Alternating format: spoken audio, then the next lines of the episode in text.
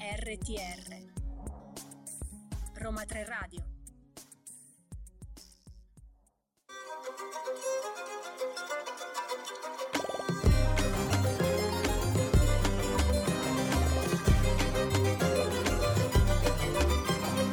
Benvenuti ad una nuova puntata di Ladra di Libri. Oggi, siccome sono un po' birichina, ho deciso di tingermi di horror.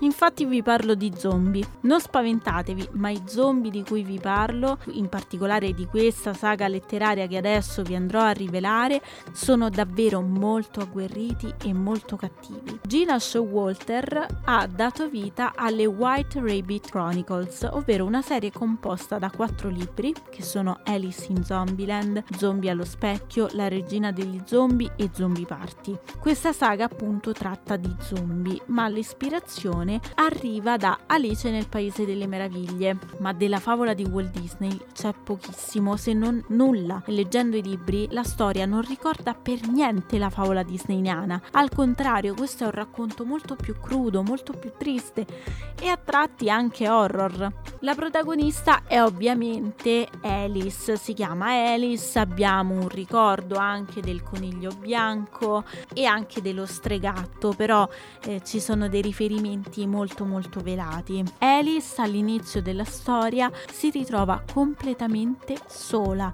rimane orfana ed è costretta diciamo a vivere con i suoi nonni perché in un tragico incidente la notte del suo sedicesimo compleanno perde la madre, la sorellina Emma e il padre.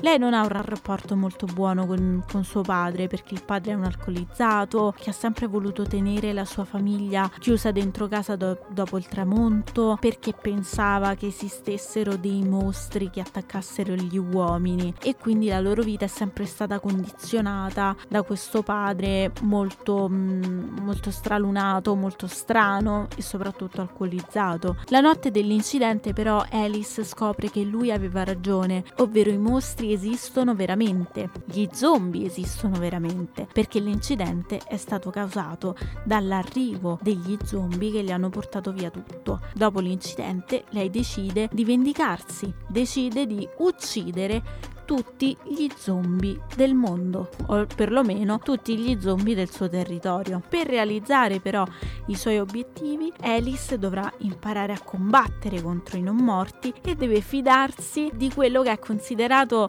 il cattivo ragazzo della scuola, ovvero Cole Holland. Ma lui ovviamente nasconde dei segreti perché in realtà non è un cattivo ragazzo, è solamente un cacciatore di zombie. Questi segreti che lui nasconde sono pericolosi perfino per gli zombie. Anche Alice a sua volta ha dei segreti che non vengono rivelati all'inizio, ma libro dopo libro si entra sempre di più in contatto con questa protagonista che è molto introspettiva e anche molto impulsiva. Le emozioni di Alice sono descritte benissimo e anche i personaggi secondari sono molto curati e sapete insomma che io sono fissata con la caratterizzazione dei personaggi, quindi guardo ricordo molto come sono descritti, come vengono descritte le loro emozioni, quindi su questo ho sempre un occhio molto attento e particolare. Alice in Zombieland, Zombie allo specchio, la regina degli zombie e Zombie Party mi sono piaciuti tutti e quattro allo stesso modo perché pur essendo una saga di quattro libri non annoia. Appena finito il primo libro avevo voglia di leggere il secondo e così il terzo e così il quarto. Di solito io quando si tratta di saghe saghe letterarie tendo sempre a leggere il primo libro, poi leggo un'altra storia, poi recupero il secondo per non avere il rischio di annoiarmi. E invece con Alice in Zombieland non è successo, li ho voluti leggere tutti filati. I primi tre sono concentrati sulla storia di Alice e Cole Holland. Alice in Zombieland, Zombie allo specchio e la regina degli zombie diciamo che apre e chiude la storia di Alice e anche delle sue amiche perché poi ci sono Kat, c'è Kat ad esempio che ricorda lo stregatto la sua vicenda insomma viene aperta e conclusa con questi tre meravigliosi libri, mentre il, quattro, il quarto libro Zombie Party riguarda più il migliore amico di Cole che è Frosty e diciamo Kat perché ve lo devo dire, vi devo per forza fare questo spoiler, Kat alla fine del terzo libro purtroppo perde la vita e Kat era la fidanzata di Frosty e migliore amica di Alice, quindi il quarto libro affronta tutto il lutto di Frosty e di come lui poi riesca ad andare avanti a superare questa perdita del, del più grande amore della sua vita, quindi è incentrato più su questo aspetto della storia.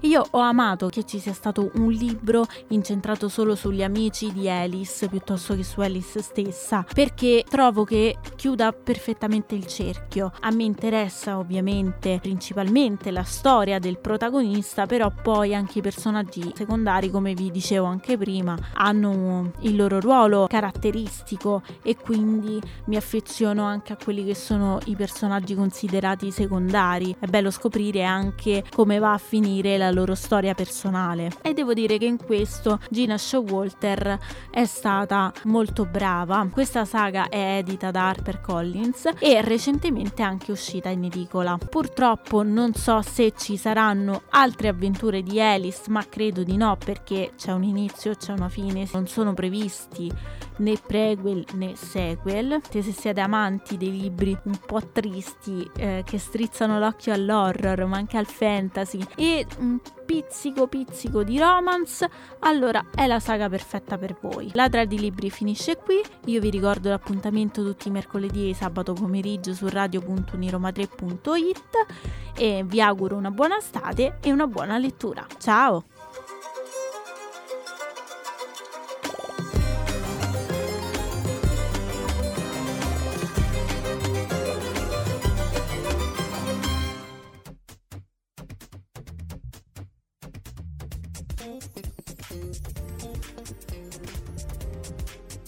RTR Roma 3 Radio